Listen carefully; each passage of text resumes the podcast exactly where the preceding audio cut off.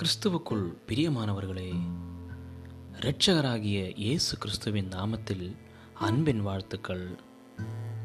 காலை தேன்துளிகள் மூலமாய் இன்றைக்கு தேவனுடைய வார்த்தைகளை பகிர்ந்து கொள்ளும்படியாய் எடுத்துக்கொண்ட வேத பகுதி யோசுவாவின் புஸ்தகம் ஒன்றாவது அதிகாரம் ஐந்தாவது வசனம்.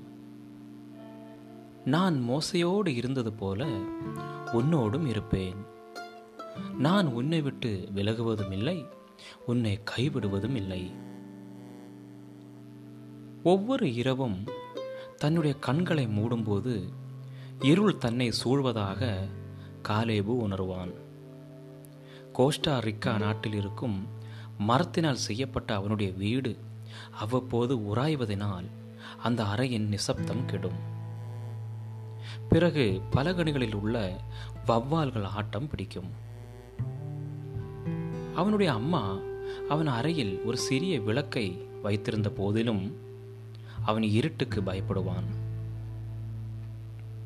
ஒரு நாள் இரவில் அவன் அப்பா அவனுடைய படுக்கை கால்மாட்டில் ஒரு வேத வசனத்தை மாட்டி வைத்தார். அந்த வசனம் யோசுவாவின் புஸ்தகம் ஒன்றாவது அதிகாரம் ஒன்பதாவது வசனம்.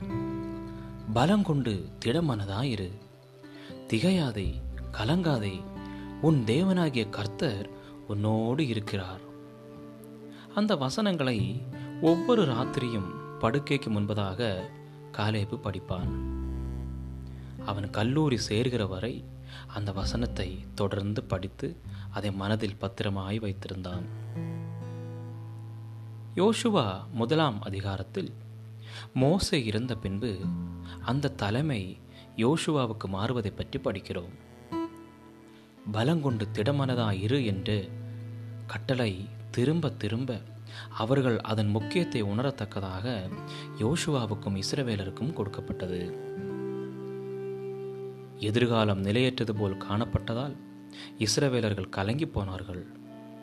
அப்பொழுது தேவன் அவர்களுக்கு உறுதியளிக்கும் விதமாக நான் மோசையோடு இருந்தது போல உன்னோடும் இருப்பேன். நான் உன்னை விட்டு விலகுவதும் இல்லை.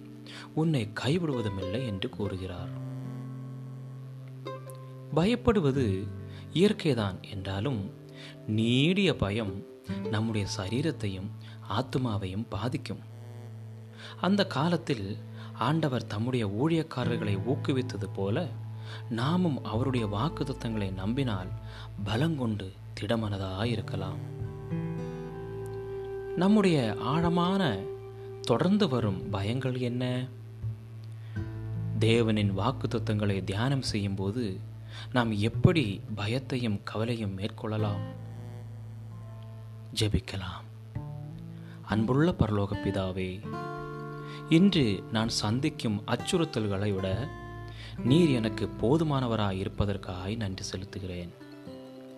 எனக்கு தேவையான கிருபைக்காக உம்மை நம்பி உம்முடன் நடக்க ஞானத்தையும் பலனையும் எனக்கு தந்தருளும். இயேசு கிறிஸ்துவின் நாமத்தில் ஜெபிக்கிறேன். எங்கள் ஜீவனுள்ள நல்ல பிதாவே. ஆமேன் ஆமேன். God bless you all